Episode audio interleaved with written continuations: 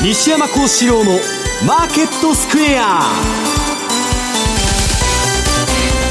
こんにちは西山孝四郎と。こんにちはマネースクエア比嘉宏と。こんにちはアシスタントの若林理香です。ここからの時間はザ・マネーフライデー西山孝四郎のマーケットスクエアをお送りしていきます。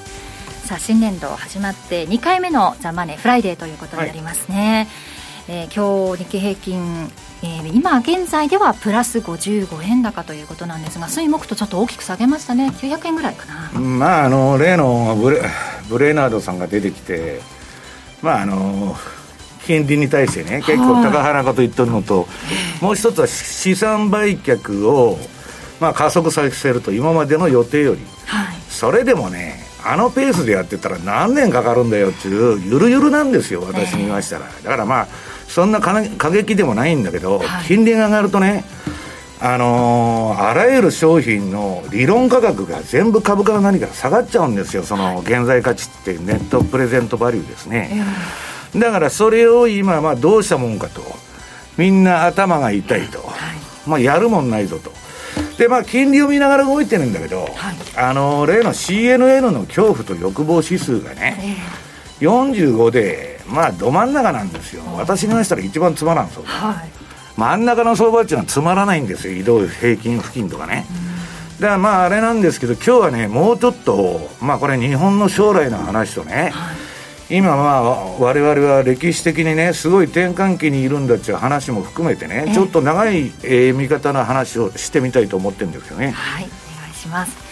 そして比嘉さん、為替の方ですが、まあ、株が下げている割には、えー、動き、そんなにない、124円超えそうで超えない、行ったり来たりという感じですよね、ドル円は。まあ、そうです。しっかりしてるじゃないですか。うん、そう。逆にまあしっかり。でえー、動きも鈍いなというような感じで、えー、割とだから、まあ、新年度相場、実質今週からかななんて思って見てて、はい、月曜日も西山さんと話したときに、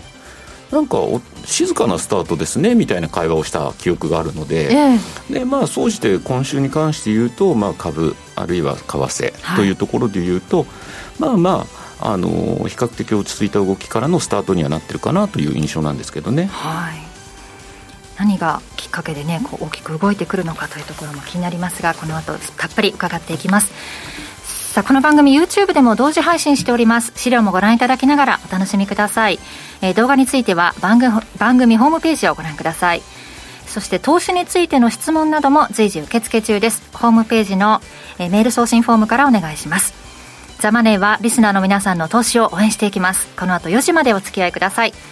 この番組はマネースクエアの提供でお送りします。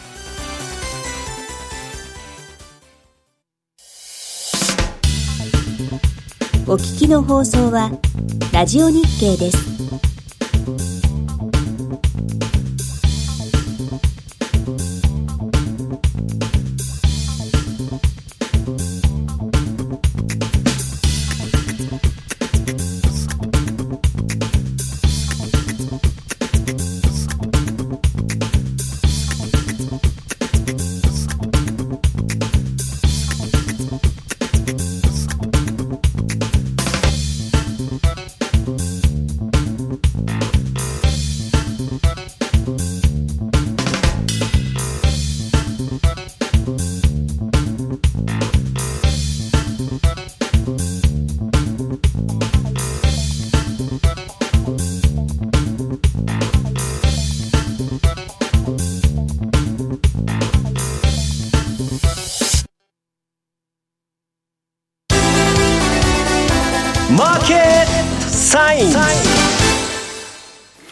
ーケットサインのコーナーです。えー、まずは現在の週通貨ペア紹介しておきましょう。現在ドル円が123円の9899、えー、ユーロ円が134円の6469、ユーロドルが1.085861での推移となっています。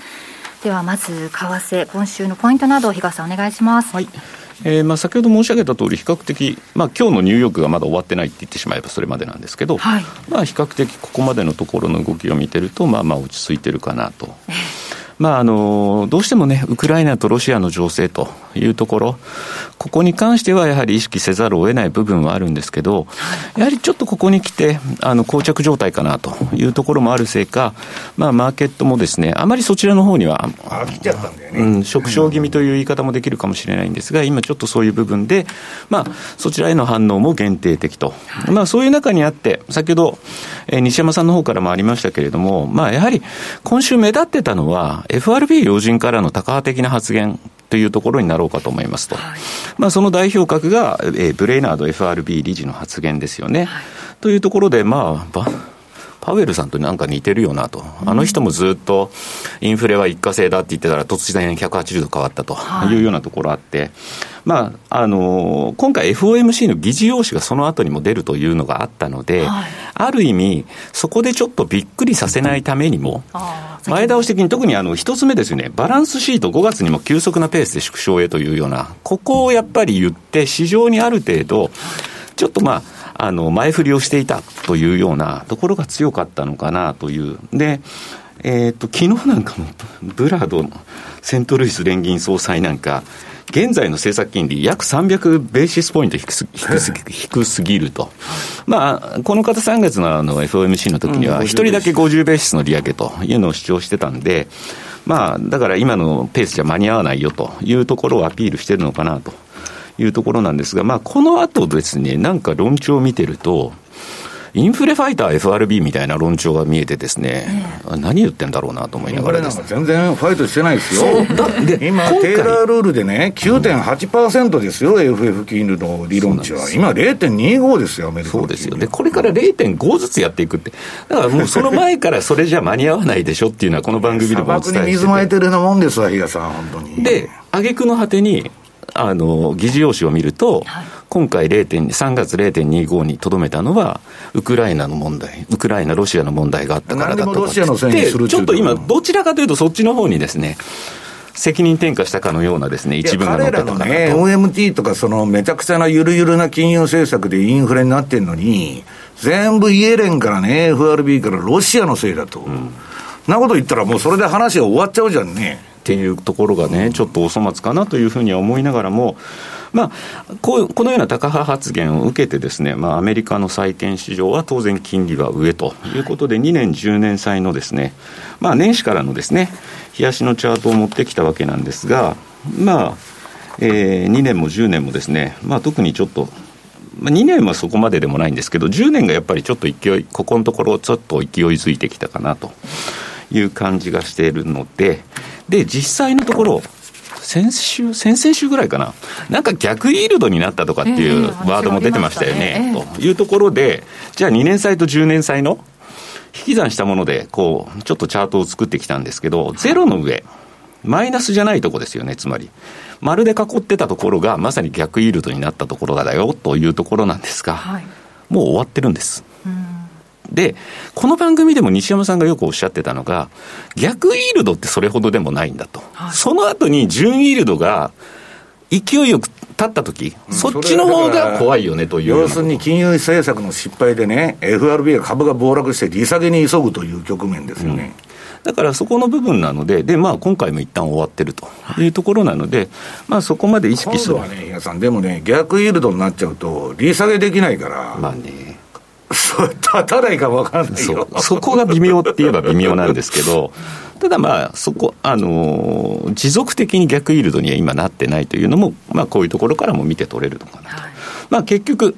金利の高いところにお金は流れやすいということで、まあ、ドルインデックスを見ていただいても、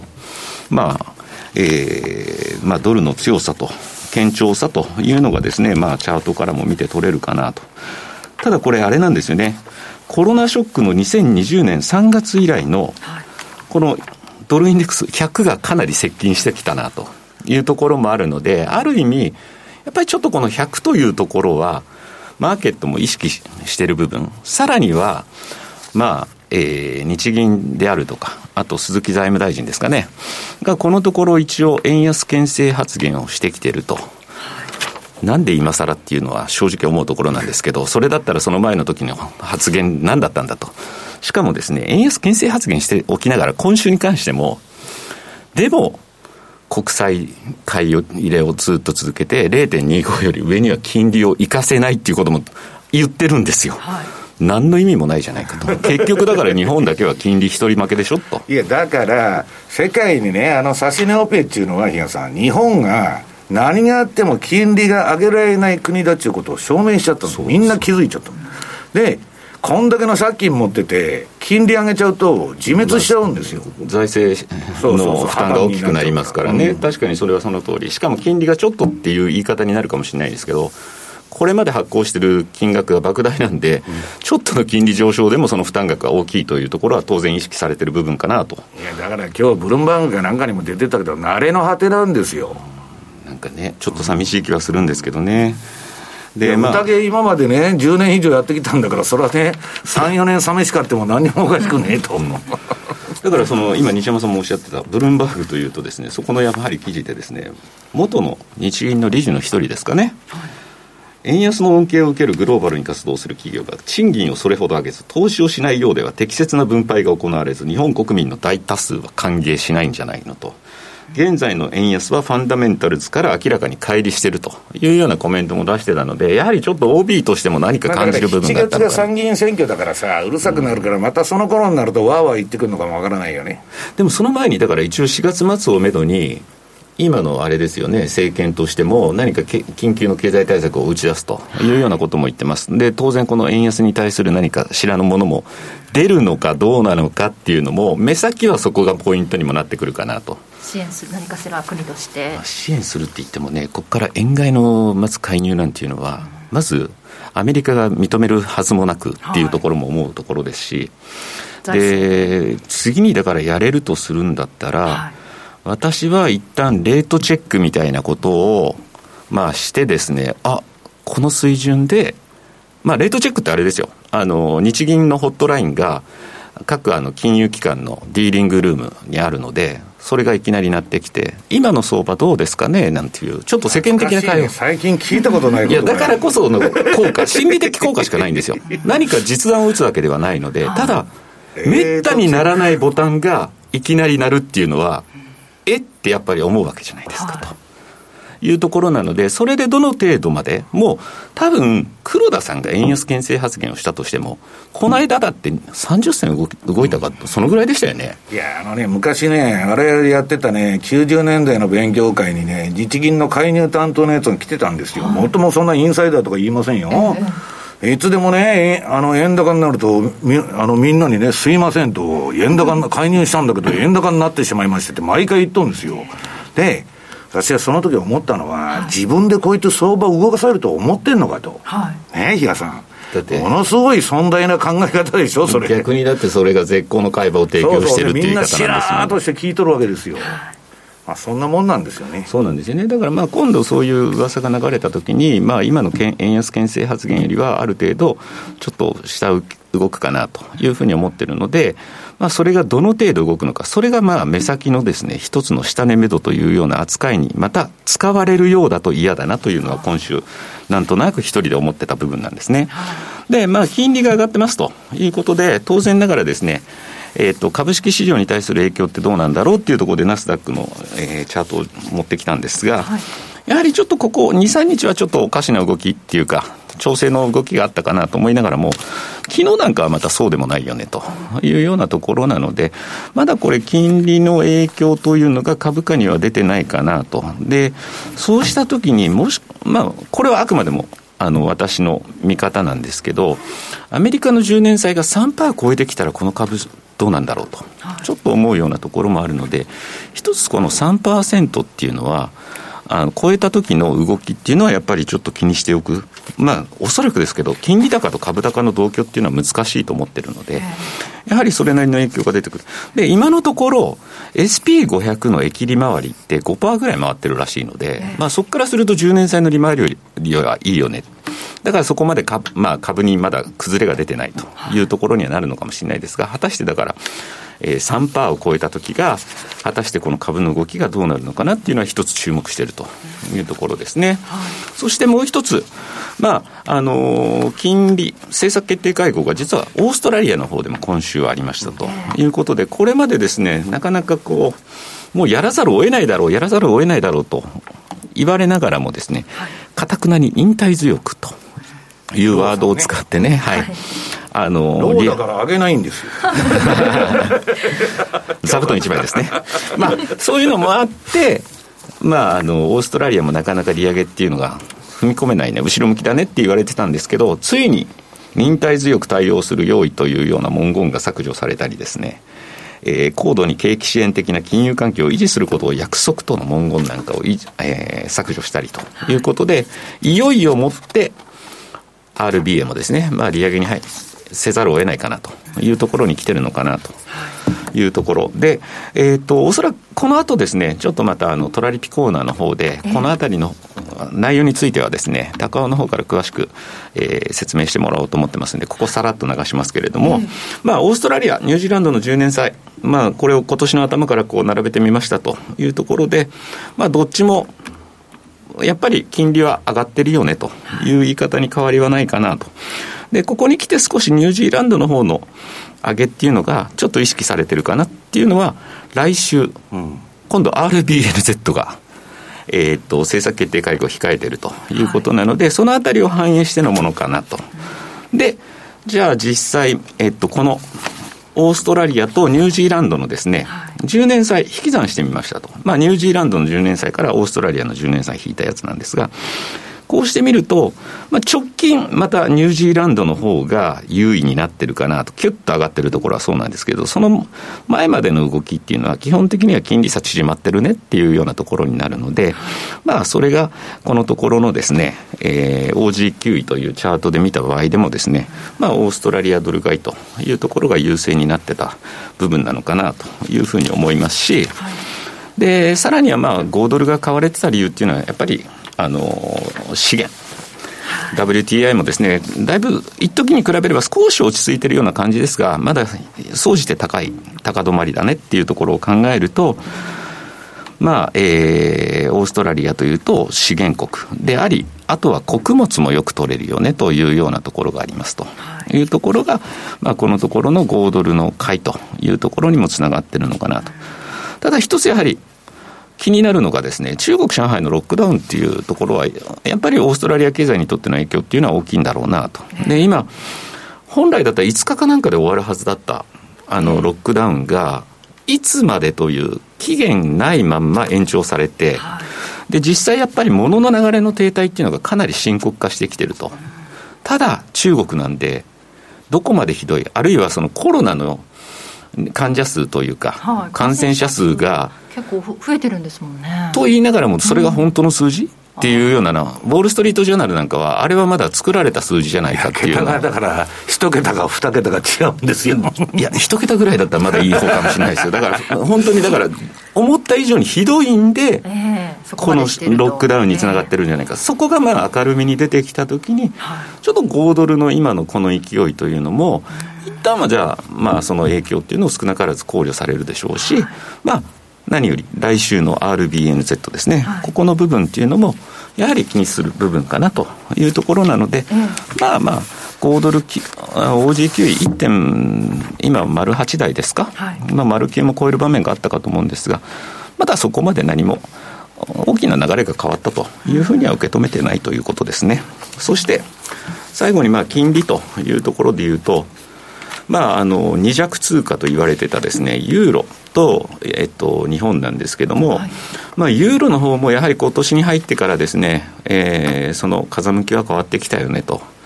いうところで、まあ、ユーロ圏の中でのドイツの10年債とですね日本の10年債をちょっと比較したチャートを作ってきたんですが、はい、ドイツマイナス金利だったんですよ、うん、年始、いつの間にか0.6超えてきてるんですよ、うん、っていうことになるとやっぱりこれ日本だけが何もできないよねっていうところにもやっぱり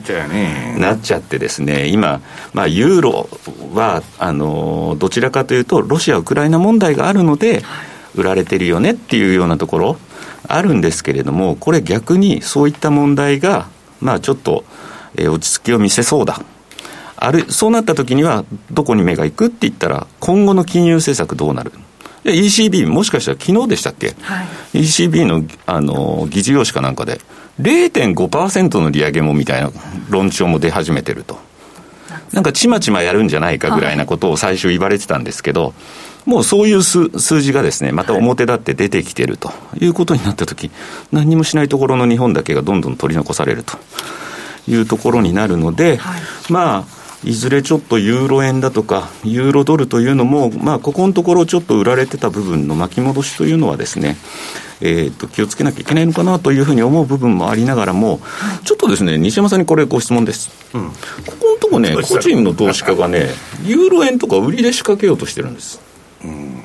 いや、まあ、売っても買ってもいいと思うんだけどね、僕は。うんうん、あの、ストップさえ入れたらいいと思うんだけど、これね、私はね、実際今、ユーロ円触ってないの。ユーロドルは頻繁に取引してんだけど、なんでかっつったら、これね、チャートがギザギザでだんだん拡大していってるでしょ。はい、わかります？このユーロ円の冷やし、はい、私こういうラッパ型のチャートってあんま好きじゃないんですよ。だんだんボラテリティが増していって、はい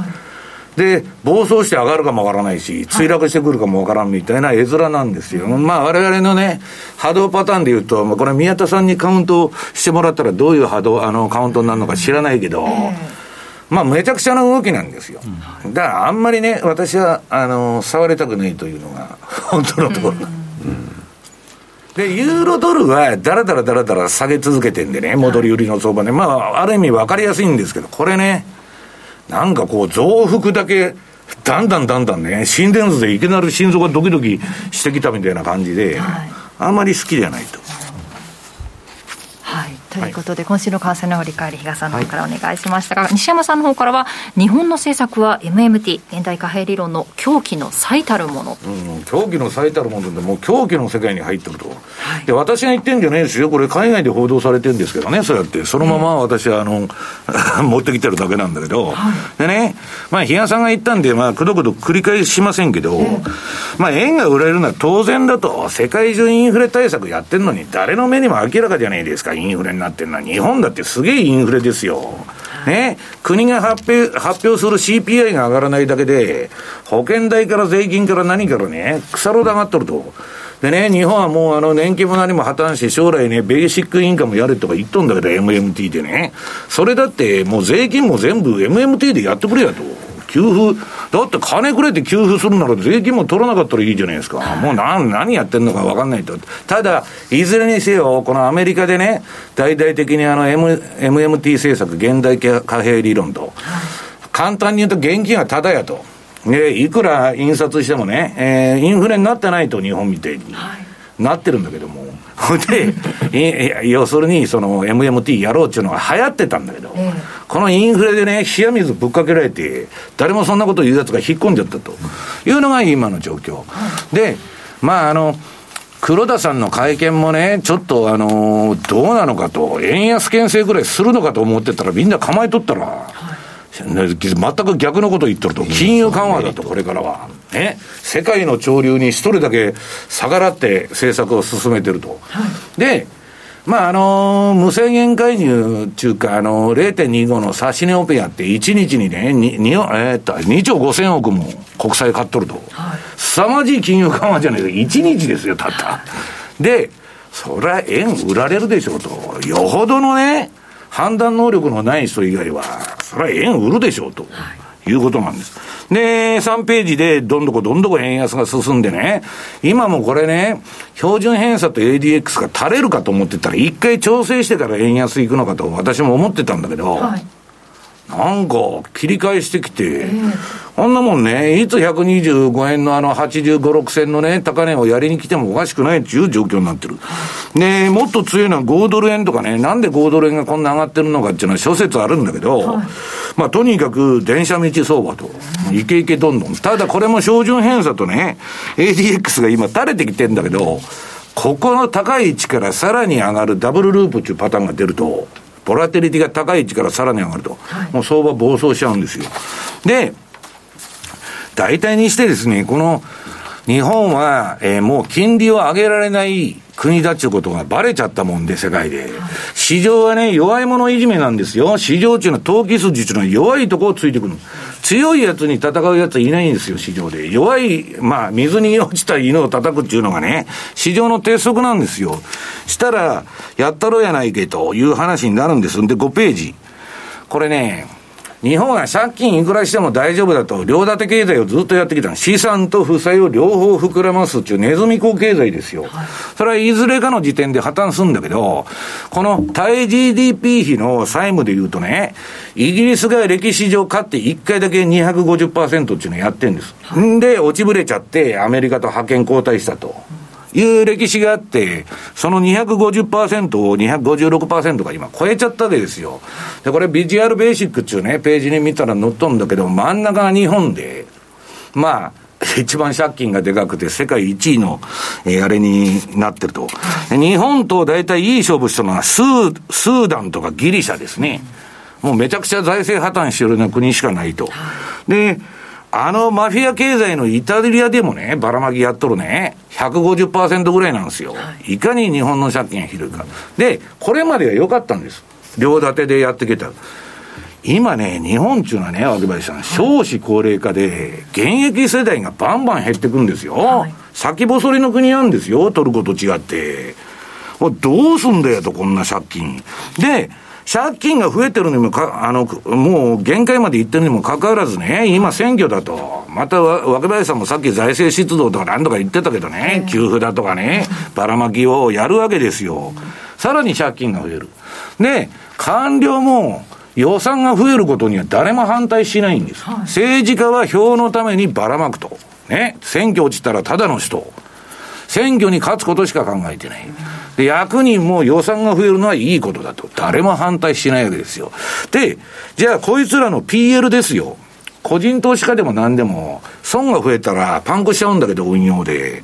これはね、損益計算書とか貸借対照書、バランスシートの心配がないわけ。いくらでも借金ね、えー、増やしても、国は倒産しないんだと、はい、いう考え方でやってますから、だからどこの国もむちゃくちゃになると。で、むちゃくちゃに、まあ、金増やしとるね、役人とか、その中央銀行がね、金ばらまいてやっとんだけど、政治家とか。誰も責任取らない。政治家はまだね、選挙で落ちるだけ責任取るんですよ。ね。な役人とか日銀のやつなんて誰も責任取らないのに、どうやって選ばれたのかもよくわからない人たちがやってるんですよ。危なくてしょうがねえと。こんなもんね、えー、どうなるんだっていうことになってるわけ。んその続きを後半で伺ってもいいですかね、もうそろそろお引けの時間となりますので、はい、この後お引けの値など、鎌田記者と一緒にお伝えしていきます。ここまでマーケットサインでした。お聞きの放送は、ラジオ日経です。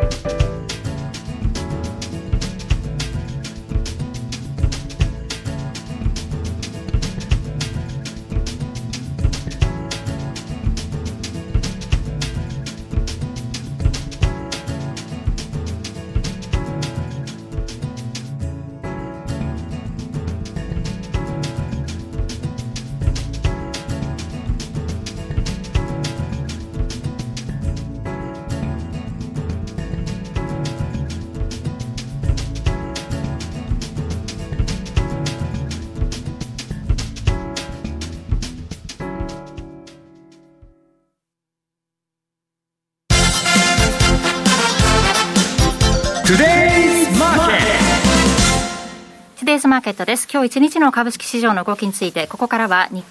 ラジオ日経の鎌田新一記者と一緒に伝えていきます。鎌田さん、お願いします。お願いします。一応プラスですけどね、日経平均は。そうですね、ここちょっと持ち直して、今80円高というところですね。2万7000をやや下回るあたり。はい、トピックスはプラスに転じてきましたね。はい。はい、乗り付きの直後っていうのはね、えー、300円ぐらい上げてる場面があったんですけれどもね、えー、あの、伸びきれずに、その後は、あの、取引時間中、やっぱり売り物などにが、なかなかこなせないというような展開になりました。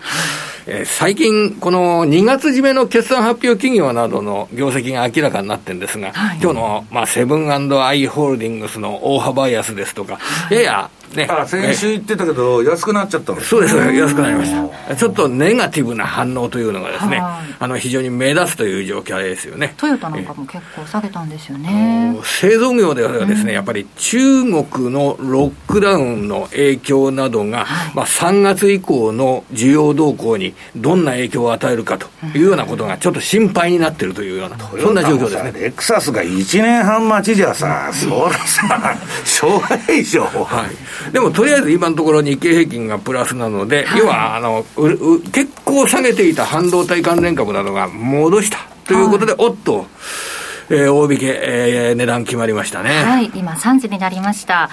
えー、日経平均株価値をお伝えしていきます。日経平均株価プラスで終えることができました。97円23銭高い26,985円80銭で終えています。トピックスもプラスです。プラス3.89ポイントで1896.79ポイントとなっています。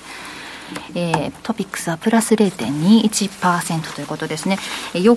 日ぶりの反発ということになりますね、日経平均、はい、えー、3日ぶりか、日経平均は3日ぶりの反発と。はい、はい、あの2日間で900円下げていましたから、水曜日と下げましたから、ね、まあ、そのあたりを受けて、まあ、株価水準が下がって、あの今日は、ね、大引けの段階では、買い物の方が1日通しては優勢になったという、そういう結果ではあります。日銀が買っとるとか、そういうことじゃないんですか？いや、それはあのととりあえず全引け段階でそんなに2%も下げておりませんので、そういった動きはあの今日はありません。はいただ今日はちょっと売られていたところでは、その先ほどおっしゃってた中国の影響というのはあるんですかね。はい、ね。あの決算発表の反応でですね、一個銘柄取り上げておきたいんですけど、下げた株です。はい、あの、OSG という、えー、機械工具メーカー、はい、証券コードが6136、はい、えー、時価総額1600億円ぐらいの、まあ、そんなに大きな株ではないんですけれども、はい、今日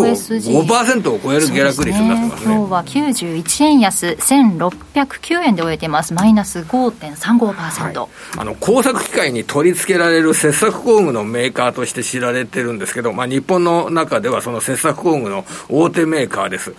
昨日の発表された決算ですと、1年前が大きく上回るような、そういった2月締めの第一四半期の決算になったんですけれども、ちょっとあの会社側の説明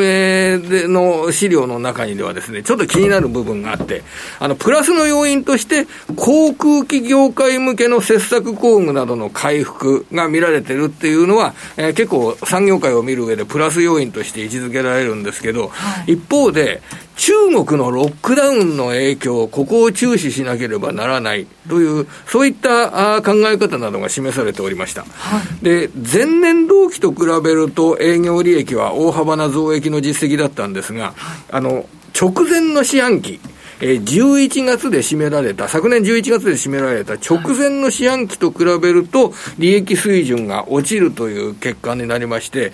ちょっとこのあたり、製造業の業績が、思ったほど伸びてないのではないか、これ2月締めの決算です。はい、それで、3月以降については、中国の需要の動向ですとかが、どんな影響を与えるのか、ロックダウンの影響で、あの、サービス業 PMI なんかが結構下がってましたからね。それが、これから先、あの、工業生産高ですとか、3月の、あの、中国のデータ、あの、発表は再来週の月曜日になってくるんですけれども、このあたりのデータを見極めたいっていうような話になってるようですね。うんまあ、そうなってくると、何を見て皆さん、はい、えー、取引されるのかというと。足元ではですね、うん、えー、本日、まさに本日なんですけれども、はい、あの台湾の TSMC、こちらが3月の月次売上高を発表します、はい、もうすでにあの中身がですね一部報道されておりまして、これがですね、大体3月で、えー、月次売上高が33%、あの台湾の、えー、TSMC の売上高が増えたという報道がされております。はい、で、1月が35%増加、2月が37.9%増加、それで今回33%増加。なので、1、3月期の TSMC の売上高については、これを見れば明らかなように、1年前と比べると36%ぐらい増えるというような、そういう結果になったんで、もうこれはあの好調な決算になるでしょう。どんどん値上げもしてますっていうね。そうですね、半導体の市況もいいといういう形で、これが、あの、今回、来週の木曜日の4月14日の決算発表で、えー、4、6月期の売上高見通しが、あの TSMC から明らかになって、ここの数字を見て、えー、今週は半導体関連株たくさん下げましたけれどもね、その自信が取り戻せるか、というのが、あの、とりあえず台湾の TSMC ではそのあたりがポイントですね。はい日本だとだとですね、えー、今日4時なんですけれどもね、はい、午後4時なんですけれども、えー、証券コード6506の安川電機が決算発表します。はい、これ、ロボットですとか、あの工作機械に使われるあのモーションコントロール部品ですとか、はい、そういったものの世界的なメーカーとして知られてますけど、6506安川電機、まだその決算発表は4時ということなんですが、今日は50円高、4550円、プラス1.11%で終えています。当然これれ重要なビジネスのフィールドが中国ですからね。で、まさに今、中国の、えー、ロックダウンの影響が生産現場にも現れているのかどうかという部分が、あの、今日の決算発表、見通しの中でのポイントになりますね。はいえこれ、4時の決算発表で、あの実は私もそのあのこれからあのその、ね、会見やる場所に、某所で会見やるんで、そこに行く予定なんですけれども、はい、えー、ザ・マネーの来週の月曜日ではですね、ずいぶん時間経っちゃいますけれども、あのその中のね、あのポイントなどはね、きっちりね、はい、あのザ・マネーの中でもご紹介できると思いますので、そこを見るとですね、あの中国の需要動向、分かってきます、ある程度分かってきますんでね、これ、重要だと思いますよ。はいその中国がロックダウンの影響で経済活動がちょっと停滞してしまうというところでは、原油の価格なんかにはちょっと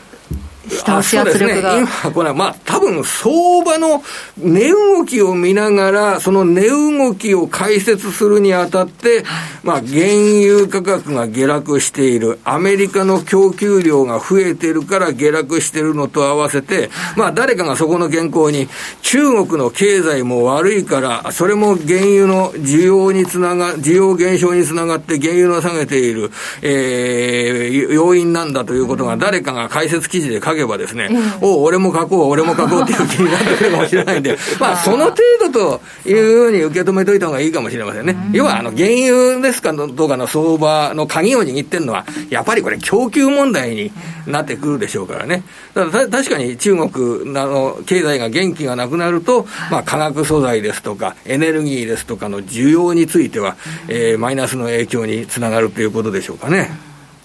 まあ、今日日経平均プラスで3日ぶりの反発となりましたけれども、まあ、このトレンドがちょっと変わってしまうんじゃないかなというような下げも見せる場面もありましたけれども。今週はですね、えー、これはもう西山さんの領域になってきますけれども、やっぱりどうもあの株価が落ち着くとですね、うん、FRB の方でえな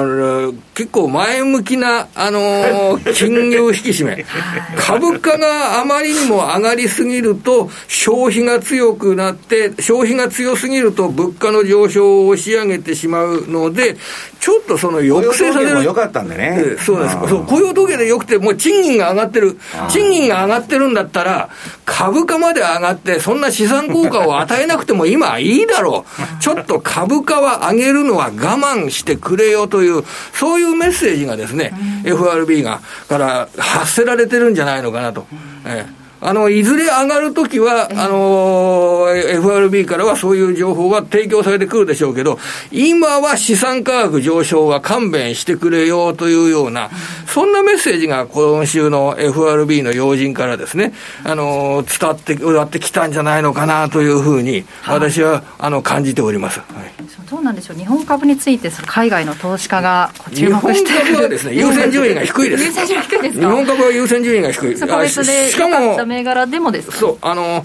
お下がった後だったらいいんですよ。えー、あの、急落をしたとところだったら、日本株のあの戻りっていうのは結構面白くなるんですよ。はい、急落の後の戻りは結構激しいのが日本株ですからね。うん、ただ、今、その日本株に投資してして、円の価値が下がるっていうようなトレンドになっていたら、あんまり面白くないですね、海外投資家金からしたら、円安は面白くない、ね、面白くないです。だから、僕はこれから先は、むしろ、日本人の日本株買いというのが中心になってくると思います。あの、日本円建て、円安っていうのは日本円建ての、円建ての利益と円建ての配当を増やすことになりますからね。だから海外から為買ってくるものが高くなって、生活が苦しくなるんだったら、日本株投資によって、円建ての配当をたくさんもらうことによって、海外からのあのインフレ圧力を生活の面で防衛しようと。はい、それが日本の投資家にとっての日本株買いのあの動機づけになるんじゃないかと思ってますね。これから海外投資家よりも日本人の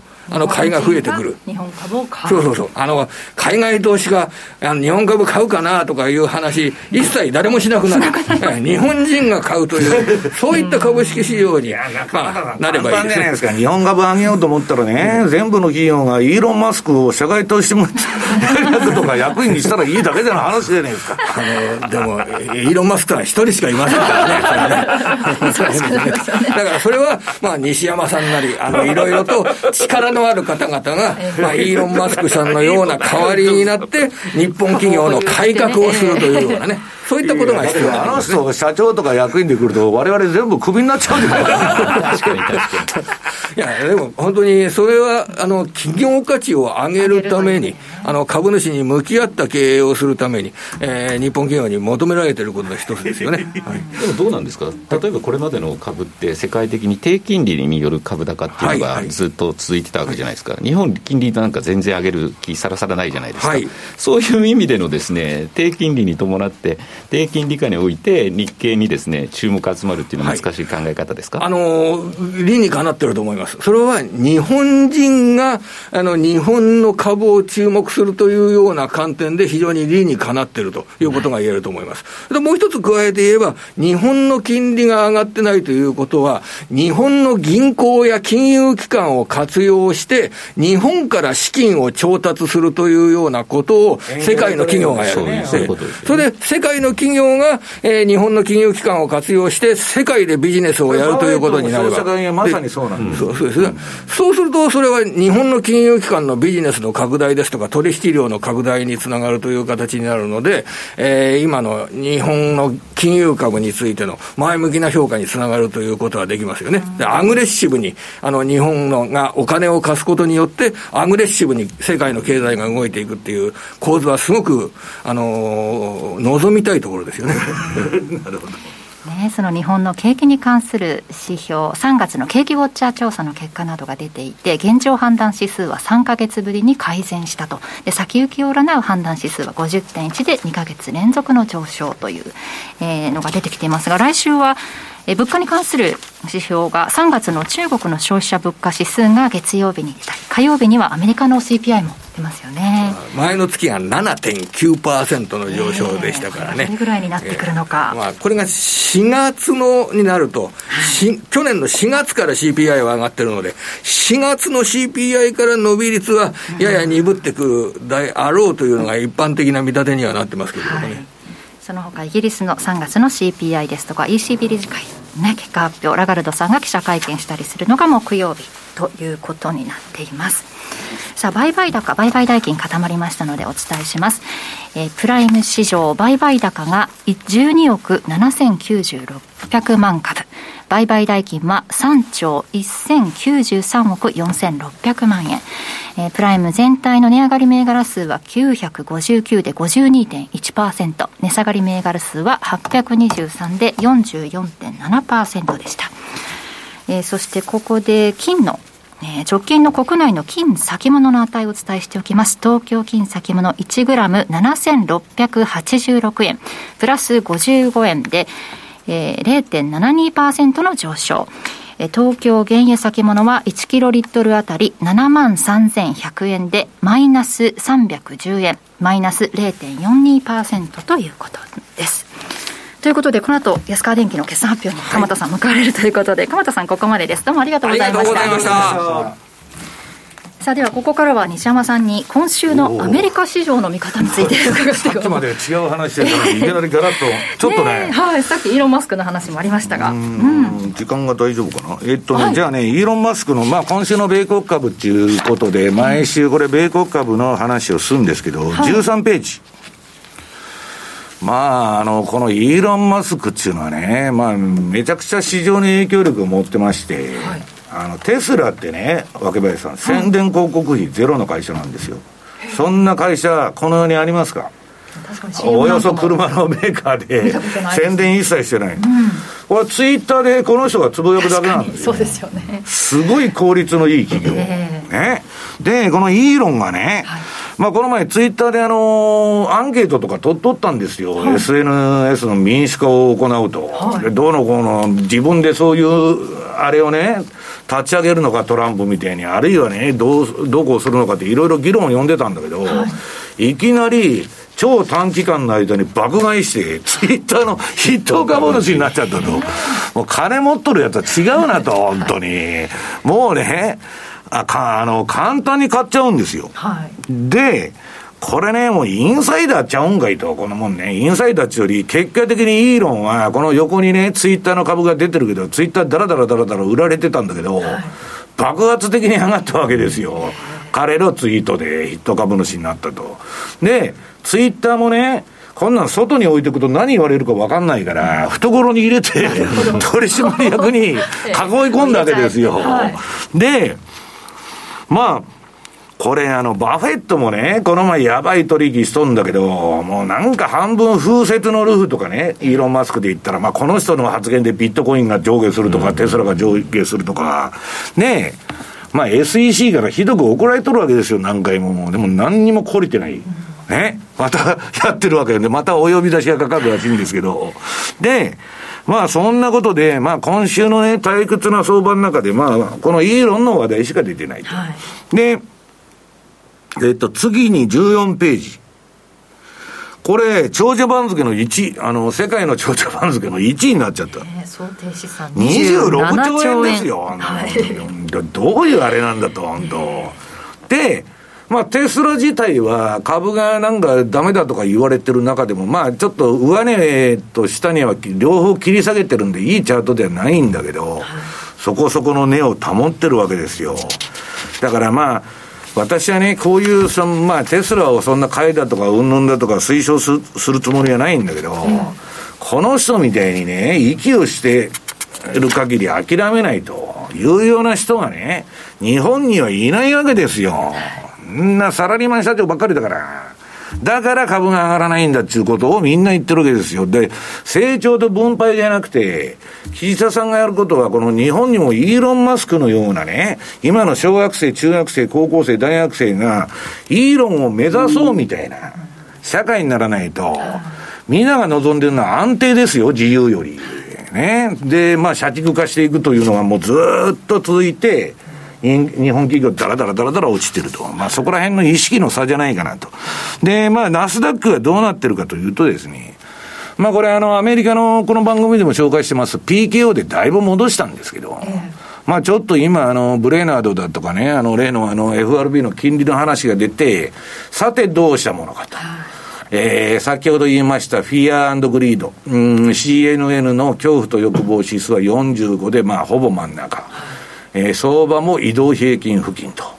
これは、だからまあ、金利見ながらね、まあ、あの、5月が FOMC ですから、まあ、うだうだやってのはしゃあないなという。ゴールデンウィークのとこなんです、あそうそうそう。なんか Sell in May なんて言うじゃないですか。ね、それまでになんかやっといた方がいいんじゃないかって。いや、だから、まあ、とにかく中間選挙が11月なんでね、まあ、なんか、ひどく下げたら、このあの、ナスダックのチャートみたいに、まあ、PKO が入ってくるってことですよ。だから、えっと、コモディティとね、為替は今、順張り、トレンドフォローですごく稼ぎやすくなってるんだけど、株はランダムウォークですよ、これ。だからまあ、本格的にやばくなるのはね、先ほどのイールドカーブの問題からしても、年後半だって言われてる。まあ、それまではね、生煮えのね、緩和相場っていうかね、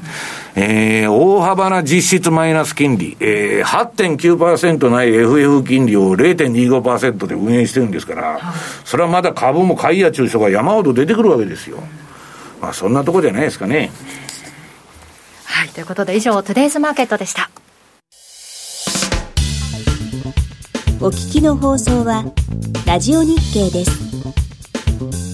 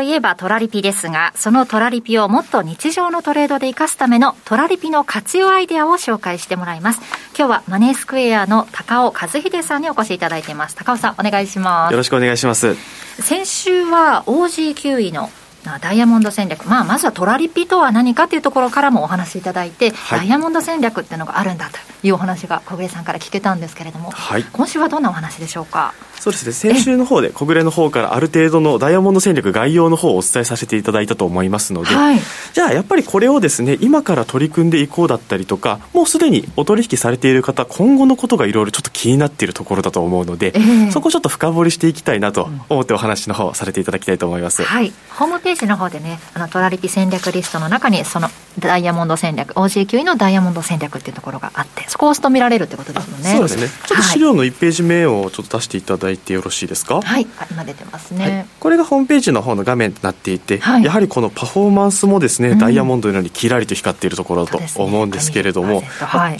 これやっぱりあの前回のお話でフォーメーションの話だったと、えー、ダイヤの形をしているといったところなんですけれども、うん、戦略提示者比嘉さんじゃないですかですね。比嘉さんが考えた戦略ということですよね。これはチームでちゃんとみんなで考えましたというところです。提示者が比嘉さんだと。はい、その OG9 位のダイヤモンド戦略ですが、はい、はい、まあ、先ほどですねあの比嘉の方から、えー、えー、オージーの方ですねちょっと今買われているような話の方があったと思うんですけれども、はい、ちょっと資料の2ページ目を出していただいてよろしいですか？はい OG9 位の冷やしチャートですね。はい。こちらなんですけれども直近の流れを見ていくとやっぱり OG9 位のレートとしては買われている状況になっているんですけれどももともと OG9 位ですね5ドルニュージーランドドルの値動きの方向性みたいなところってどういうところに影響が出てくるかといったお話になってくるんですけれども、はい、やっぱりですねあの金利の差ですね。どちらの金利が高くなっていくであろうかとか開いていくであろうかとかまずちょっと見ていただきたいのが、左側にですね、えー、大体夏頃、7月あたりからになるんですけれども、ね、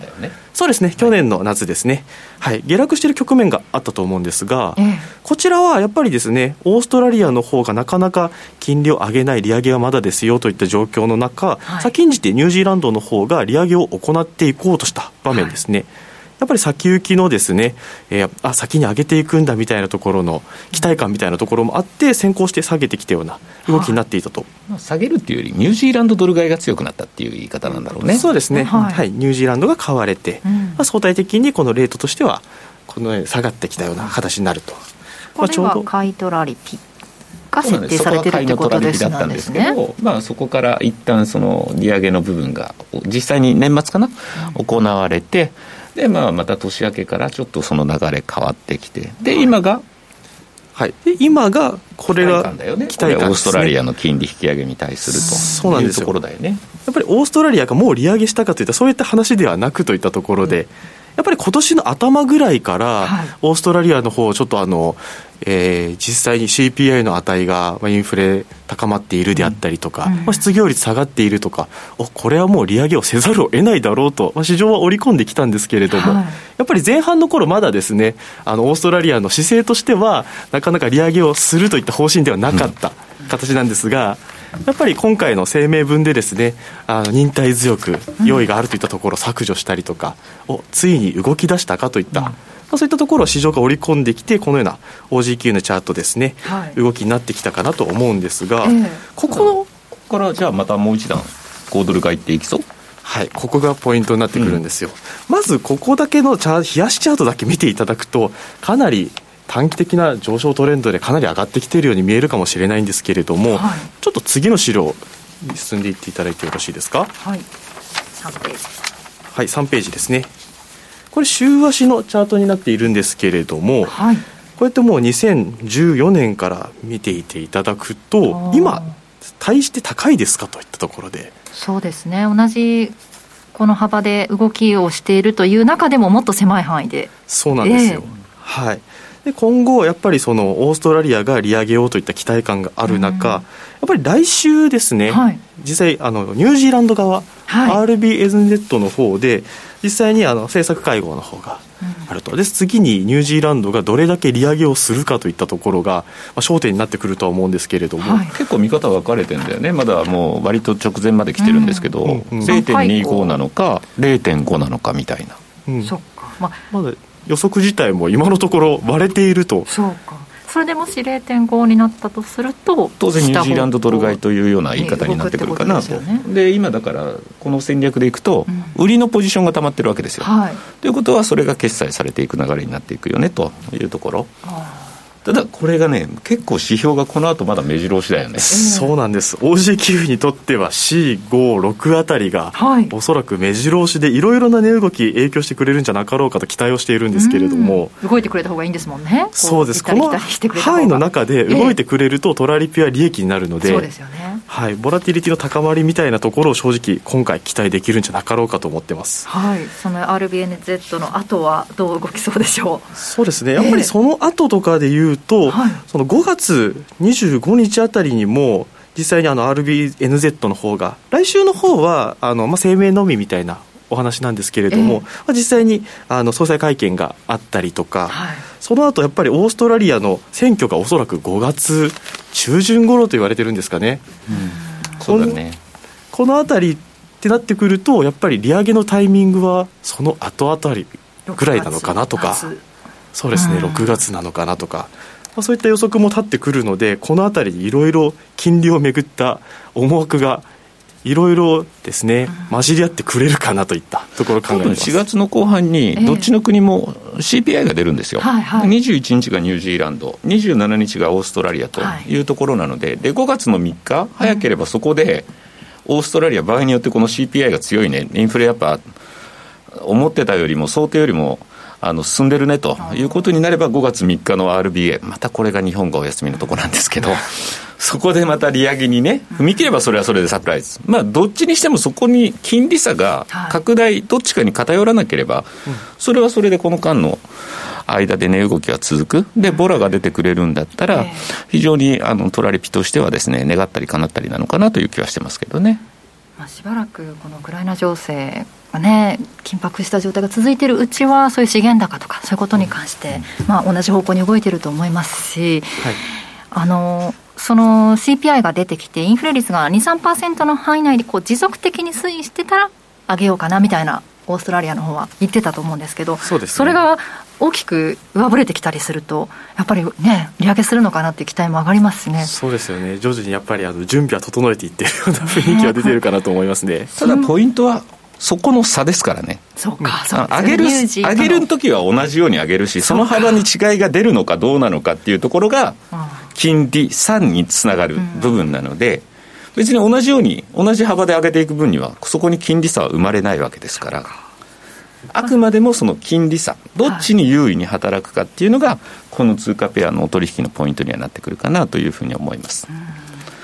ただどうなんだろう、高君、これね、まだせっかくまだ始められてない方いるんだったらね、そうですねまだチャンスはいろいろ、ここから動くチャンスがあるんだったら、一つ、うん、ポートフォリオに組んでもらってもいいよね。そうですね、まあ、ちょうど今、このチャート見ていただくと、あの濃い部分のブルーと赤の部分ですね、はい、にレンジが全然きれいに入っているところだと思うんですよ。はい、2013年後半ぐらいからもずっと入っているってことですもんね。そうなんですよ。はい。でこの濃い部分は、えー、注文が集中して厚めに入っているエリアなので、はい、ここで動いてくれるのがこのダイヤモンド戦略一番美味しいエリアなんですよ。はい。なのでせっかくならまだお取引いただいてない場合でいうとちょっと今からこの C56 月のボラティリティを狙って使っていただくというのも面白いかと思います、はい、そうですよね。大きく片方に動くっていうことがちょっとななさそうな通貨ペアだからこそということですね。そうですね。特に今あの円安の動きとかが今後どうなるかみたいなところでちょっとお取引悩まれている方を他にいらっしゃったら、ね、OG9 円安関係ないので、うん、はい、全く円の対円が上がろうが下がろうがといった動きに関与しないといったところも一つメリットになってくると思うので始めるにはね。そうですね。今ベストタイミングかもしれないですねもしかすると。と。はい、まあ、ではですね。はい、はい。この OG9 位なんですけれども、まあ、せっかくなのであの前回小暮の方からパフォーマンスの方を、えー、ご説明させていただいたと思うんですけれども、はい、少しちょっとアップデートしたものをですね本日お見せできればなと思って次の資料お願いしていいですか？4ページ目になりますこの戦略を設定して以来のパフォーマンスということですよね。そうですね。2020年の11月26日からスタートして、はい、まあ、ちょっと数日前4月5日終了時点ではなるんですけれども、ちょっと最新のものをですねこちらの方に表示をしております、はい、115.92%と。はい、はい、ここがおそらく先週持ってきた時の数字だと120%ぐらいあったと思うんですよ、えー、これがちょっと落ちてるなと思われたと、はいこれが当社の場合ですねポジションの評価損も含んでパフォーマンス出しているので、はい、今回ですねレートが上がってきているので売りポジションを少し貯めている形になりますと、はい、なのでその分前回よりも評価損を抱えているのでパフォーマンスがちょっと数値上落ちている。ただやっぱりこの実現損益ですね利食いした金額とかを見ていただくと、はい、実際にパーセントでいうと121%とか、はい、しっかりと利食いはできているといった状態なのでニュージーの、まあ、大幅な利上げがもしあったりして、下にこう垂れてくると、またこのパフォーマンスが変わってくる、上がって120とか戻ってくるかもしれないってことですもんね。そうなんです。でむしろ今、ポジションを持っているので、ええ、下がってくると、ここが元の値に戻るというよりも、利食いももちろんそうか増えます、ね、発生するのに増えるといったことになるんです。売買損益は増えて、はい、そう評価損益は減るってことですもんね。そうですね。やっぱりトラリピはこの評価損と、うん、あのうまく付き合っていく必要があるので、評価損を持っている状態がしっかり仕入れが入っている状態と思っていただければ、うん、逆の方にしっかりと、ね、そうなんです。真ん中に戻ってくるときに利益を積み重ねながら戻ってくるといった動き方になってくると。はいそれではぜひともですねダイヤモンド戦略の方トラリピ戦略リストの方でですね詳細の方公開してますので、はい、はい、ご検討いただければと思います。はい。比嘉さんは何何かありますか？大丈夫ですか？もうすべて高尾が言ってくれた通りかなというふうに思って私横で聞いておりました。ね、まあ、会合なんかをこうチェックしてればいいということ比較的分かりやすい通貨ペアだということいろんなね指標は発言とかって、うん、まあ、ある程度限られたものでチェックできる、えー、でしかも時差がない。っていうのもオセアニア通貨が日本人には馴染みやすいところかなというふうにも思います。はい。ぜひホームページの方でトラリピ戦略リストチェックしてみてください、えー、では高尾さん今日はここはここまでありがとうございました。ありがとうございました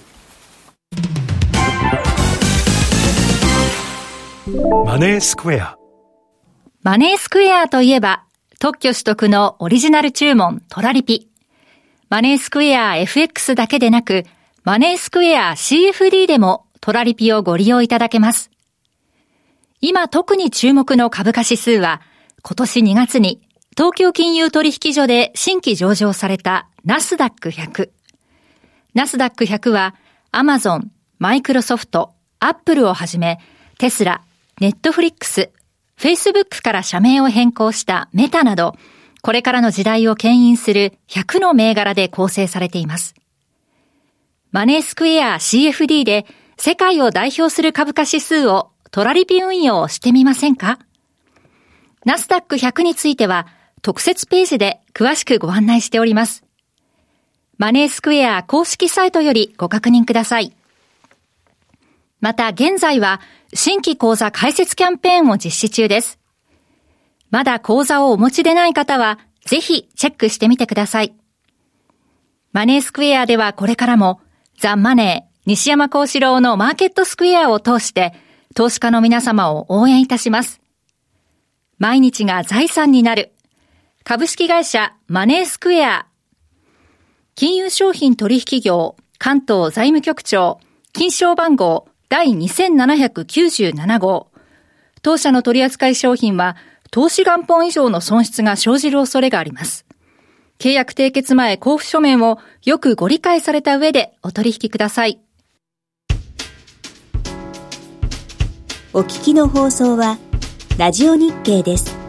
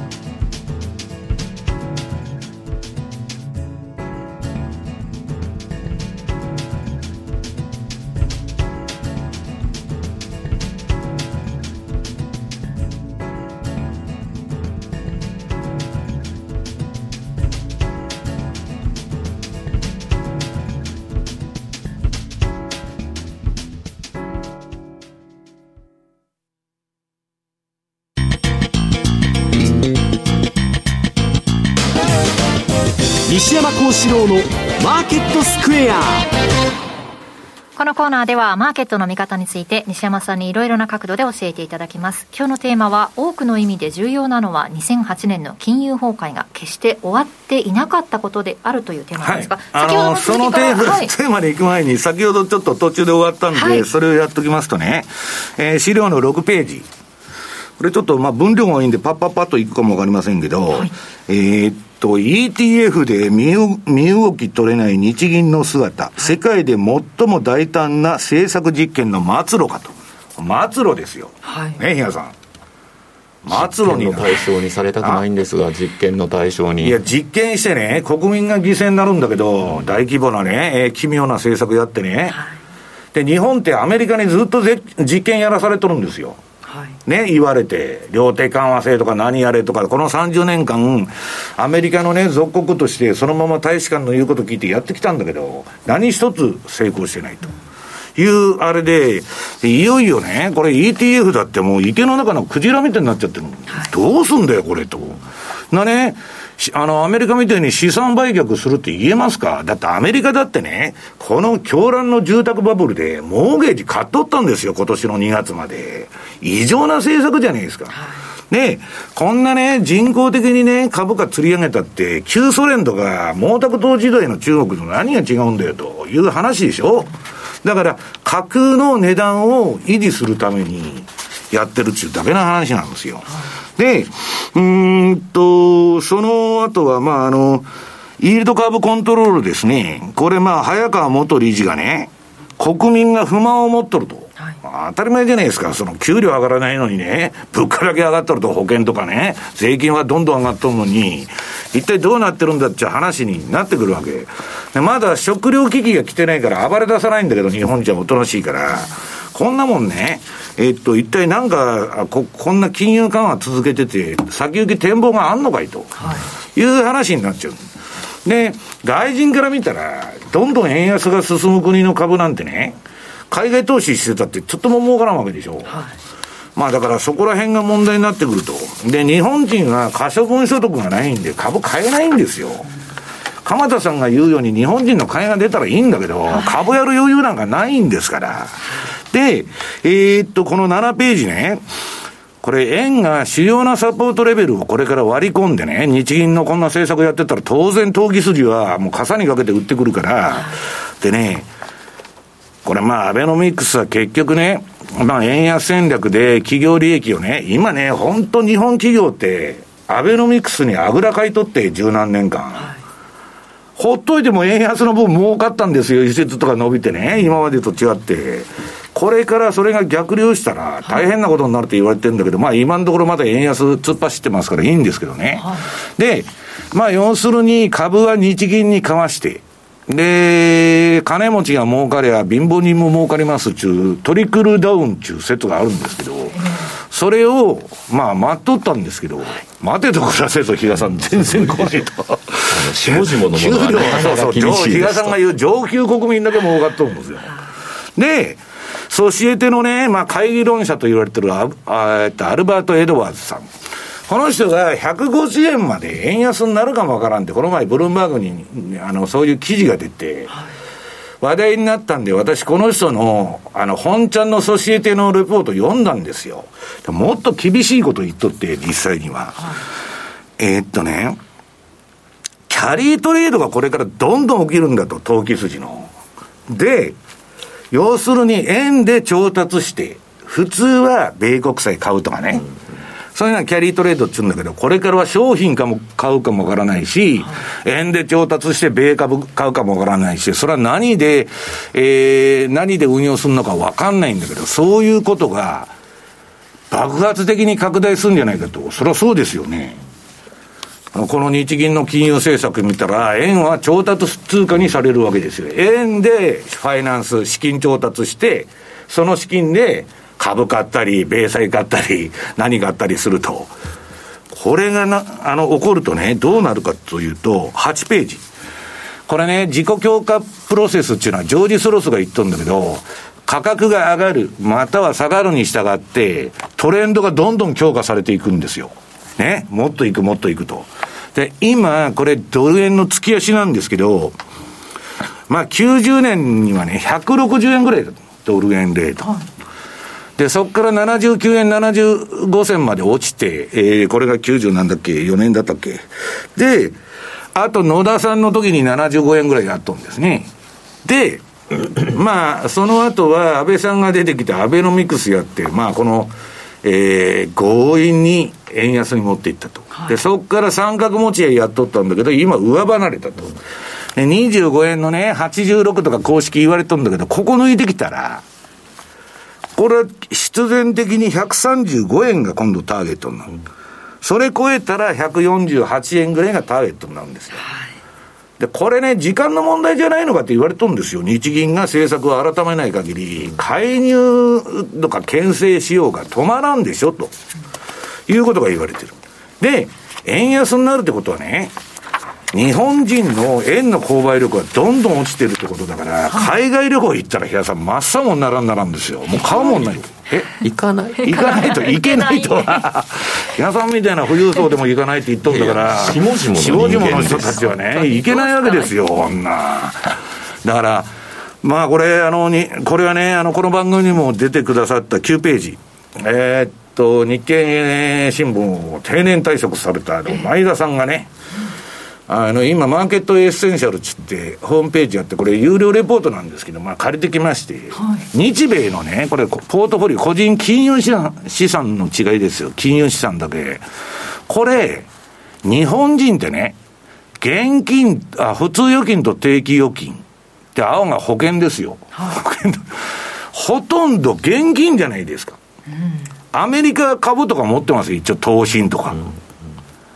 これね、円の価値が下がっていくってことは、皆さんの生活水準がどんどん下がってるってことなんですよ。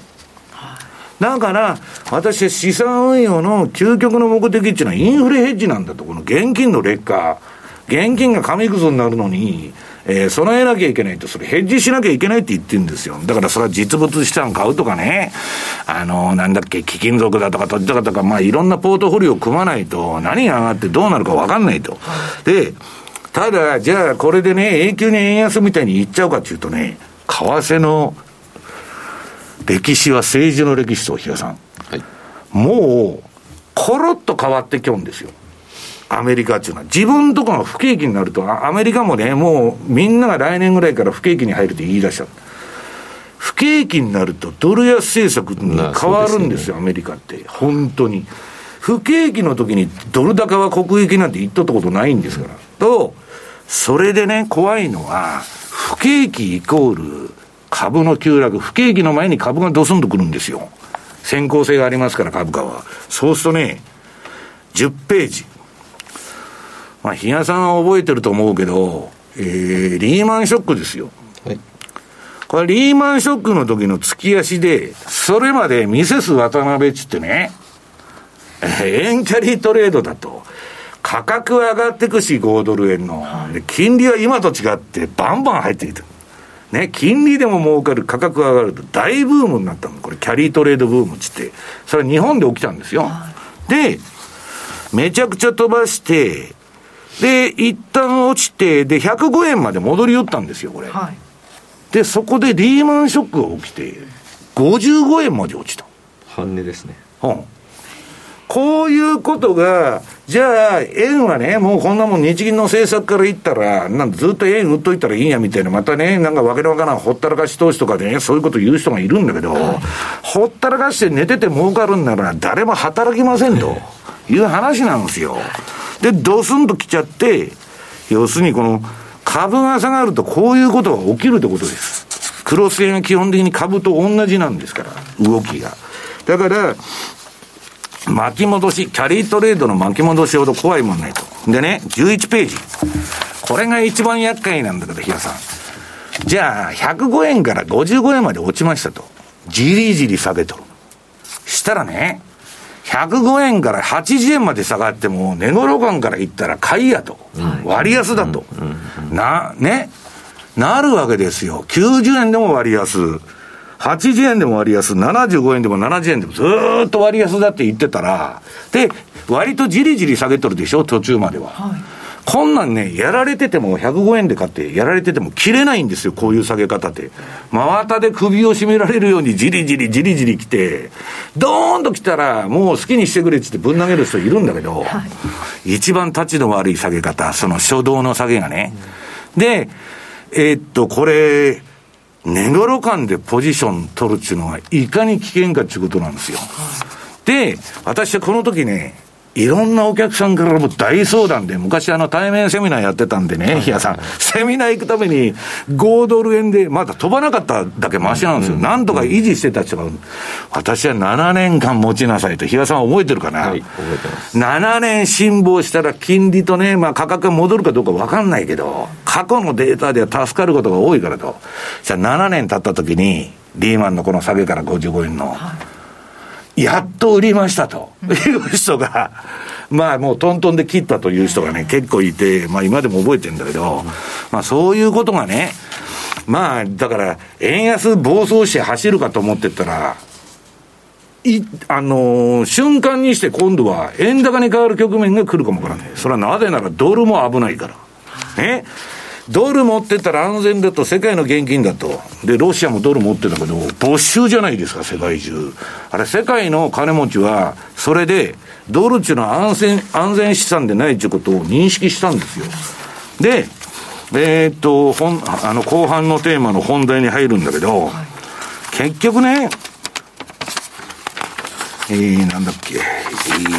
ー、17ページ。この前、影の FRB 長とも言われるブレーナードさんがね、えー、まあ、インフレファイトだと。5月にも急ピッチでね、量的圧縮を始めると。言っとんだけど、口はね、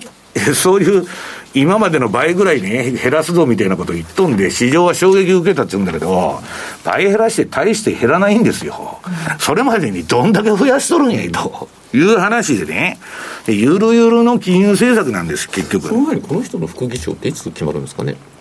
あ、まだ承認されてない承認されてないですよ。えー、まあ、あの承認されますよ。うん、で、うんと、一番まずいのがね、モーゲージ。MB ですか。皆さんね、アメリカのさっきのポートフォリオに載ってないけど、アメリカ人って何で飯食ってるかって不動産の値上がりで飯食っとるんですよ。みんなそれでね、家、最初はね、30代超えて、900万とか1000万ぐらいの家郊外に買うの。で、そっから値上がり値上がりでだんだん乗り換えていくっていうのはアメリカ人の一般人の資産形成で一番でかかった。不動産ひっくり返ったら大変なことになるでと。株はね、P 強入れたら割と簡単に戻るんだけど、まあ、ちょっとね、えー、っと、不動産中ぐらい動かんわけですから、ちょっとですね、金利が上がったら今度ね、毎月のローンが増えてきてまそういうことなんですよ、ね、今ね、まあ、オーストラリアでも問題になってるんだけど、1円も金持ってない人がね、みんな低金利で家買ってきたと、ここ、何年か。で、不況になったら、クビになったり、いろんなことがあるわけですよ。飛んじゃうじゃないですか。だけど、アメリカは、銀行に鍵渡して、はい、損で終わり、はいはい、借金ありませんから、日本は死ぬまで返してくれって言ってきますよ。家売らされて、まだ借金が残ってると。ね、比嘉さん1円でもいいから、あの、返してくださいと、毎日電話かかってくると。いうね、中世の奴隷制が、いまだにね、借金を持っとるやつは人権がないわけです。ね、誰も冒険しないのは当たり前じゃないですか。ね。そういうよあの日本の体制で、中世の奴隷制なんですから。で、まあ、それはともかくね、19ページ。これはね、あの、私がバブルの永久戦犯と言ってるグリーンスパンさんが言っとるんですよ。グリーンスパンさん何言ってるかって言うとね、一番世界で大バブルしとるのは債券市場なんだと。そりゃそうでしょう。ゼロとかマイナス金利まで言っとるんだから、マイナス金利なんて、比嘉さん、頭おかしい世界ですよ。だってなんで金利マイナスになるんですか？そんなこと理論的にはありえない。で、人工的に作った金利の楽園なんですよ。で、それがね、反転して、我々は今ね、1970年代以降目にしたことないスタグフレーション、不景気の物価高の世界に入ったと。でね、その隣は私は書いとるんだけど、ああ、これでグリーンスパンどう言ってるかって、実質金利が上昇すれば、まだ実質金利マイナスですよ、アメリカは。インフレがね、15%以上になってんのに0.25ですから、大幅なマイナスなんだけど、それでも金利が上がってくると、一応実質金利も上昇したことになる。とね、株はなんで買えるのかって言ったら、株のね、理論価格っていうのは現在価値ってってネットプレゼントバリューっていうのは弾くんですけど、金利上がったら株の理論価格って下がるんですよ。ね。だから、そういう状況が、その、低金利でバリエーションです。あの、バリエーション的に変えるって言っとった要因がなくなっちゃうと、数少ない株買いの。で、私が書いてるのはね、これからアメリカが経験するのは、グリーンスパン以降ずっとね、無能な中央銀行の FRB が続けてきた後始末戦略。バブルを、その、もう放置して、暴落するとまた大規模な金融緩和でバブル作ると。それが、えー、それの後始末になると。で、今度、やばいのは株が下がってもインフレだと、利下げできないぞと。いう話になっても、う、だから万事休すなんですけど、まあ、宴は終わったんですよ、だから。で、えっと、20ページ。これね、あのー、テーラーさんっていうのはね、テーラールールって比嘉さんなんかよく知ってますが、昔からね、金利市場とかやってる人は、FF 金利っていうのはね、比嘉さん、おおむね、テーラールールっていうのはものすごい重視されてたんですよ。で、今度、えー、グリーンスパンが会合を開いて、FF 金利何パー上がるんだと。いや、今、テーラールール、なんぼだからと。まあ、西田さんですよ、お宅の。そういう人たちがやってた世界がずっとあったんだけど、いつの間にか都合が悪くなって、一切言わなくなった、そういうことを。でね、アメリカのマネーサプライの発表も都合が悪くなるとやめちゃう。はい、で、CPI の計算式も変えちゃう。日本も GDP いい加減な統計出して、品種買ってるじゃないですか。あれと一緒でね、じゃあ、国が発表する数字がね、比嘉さんが言うに中国みたいに桁が違う数字出してたら、アナリストとか分析しとるやつは、バカみたいなもんでしょ。偽の数字でね、景気分析しとるんですよ。ああ、だから私はね、市場で一番大事なのは価格そのものの分析だと言ってるわけですよ。価格が全てと。で、まあ大体、えー、政府が発表するもんなんか信じられるかという話ですよ。でね、えー、っと、その、マーク・ファーバーさんがね、2回会ったんだって、テイラー博士に、スタンフォード大学の。すごい誠実で、あの謙虚な人だったと、感銘を受けた言うとんですよ。はい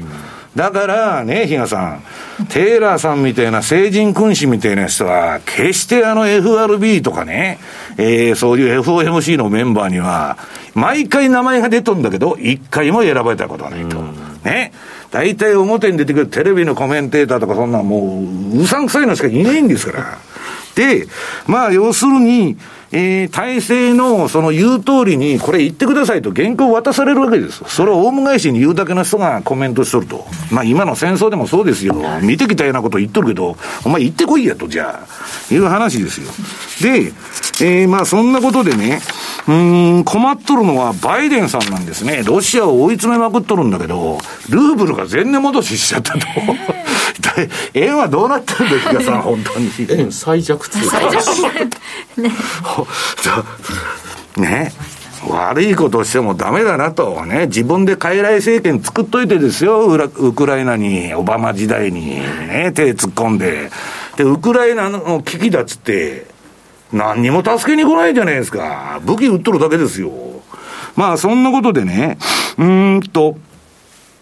いろんな制裁をやっとんだけど、どうもあんまり効いてないと。はい、まあ、いまだにね、イランも北朝鮮も崩壊してないわけですから、どこまで効くんかいと。で、22ページ。まあこれ、ロシアルーブルが最弱だったんだけど、比嘉さんが言うに、今や日本円が最弱。これだって1、3月のあれですもんね、このデータね。話にならんなと。いうことで、それで、えー、っと、今度はね、EU が中国に相談しに行ったと。ね、ドイツなんか中国経済に完全にビルトインされてるんですよ。はい、で、知らんと。なもんね。で、中東の奴らはね、イギリスのジョンソンが来てもアメリカから何言われても、ね、えー、人民元で石油決済すると、知らんって言っとるわけですよ。で、世の中にはね、日本の大手メディアでは全く報道されないんだけど、今、ロシアのエネルギー株とか買いまくっとるファンドとかもおるわけですよ。これボロ儲けですよ、為替の分だけでも。で、問題23ページ。もうね、ネイトっていうか、あの、NATO と同じなんだと。あ、NATO は、私これ書いたんですけど、だ、あの、第一次大戦の時のね、終わった後の国際連盟っていうのはできたんだけど、全く機能してなかった、この。それと同じ運命になりつつあると。でね、えー、もう時間がないんだな。えー、っとね、はい、最後に25ページ。はい、これ、レーダー利用がね、世界秩序の変化っていうことで上げとるんだけど、これからね、紙幣の増刷の時代は上がって、これ18パターンあるんだけど、このフェーズが。これからはもう、あの、内部構想分断の時代。特にアメリカは2024年の次の大統領選挙後が、すごくやばいと言われてるわけです。だからドルだって決して盤石でないということなんですね。何が上がるか下がるかわからんと。だから分散投資しましょうという話です。はい、以上、FX マーケットスクエアでした。お聞きの放送は、ラジオ日経です。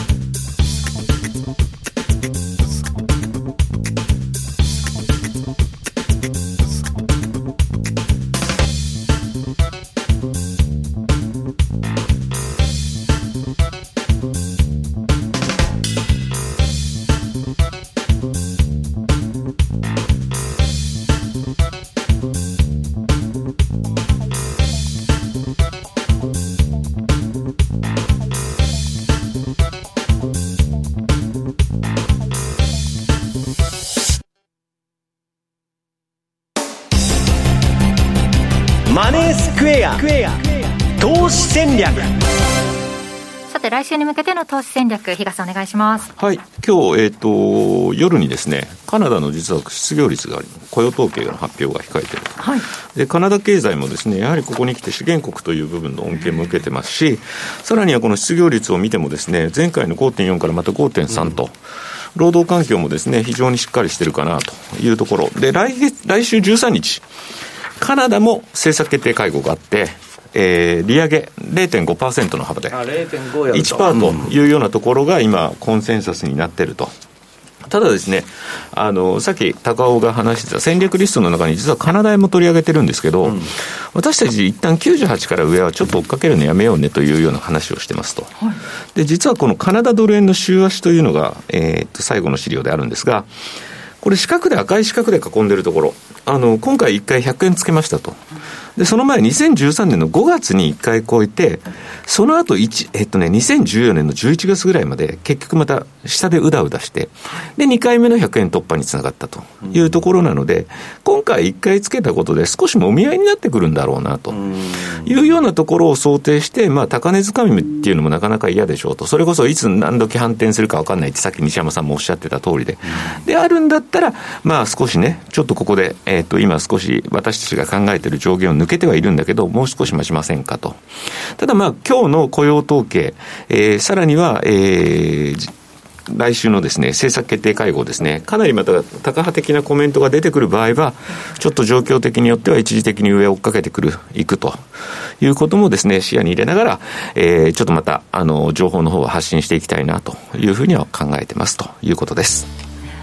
先んじて利上げサイクルに入った国ですからね、うん、最初にね、えー、やったんだけどね。その先どうなっていくのかも注目していきたいと思います。さあ番組そろそろお別れの時間です。今日ここまでのお相手は西山幸四郎とマネースクエア比嘉宏と若林理香でした。さようなら。この番組はマネースクエアの提供でお送りしました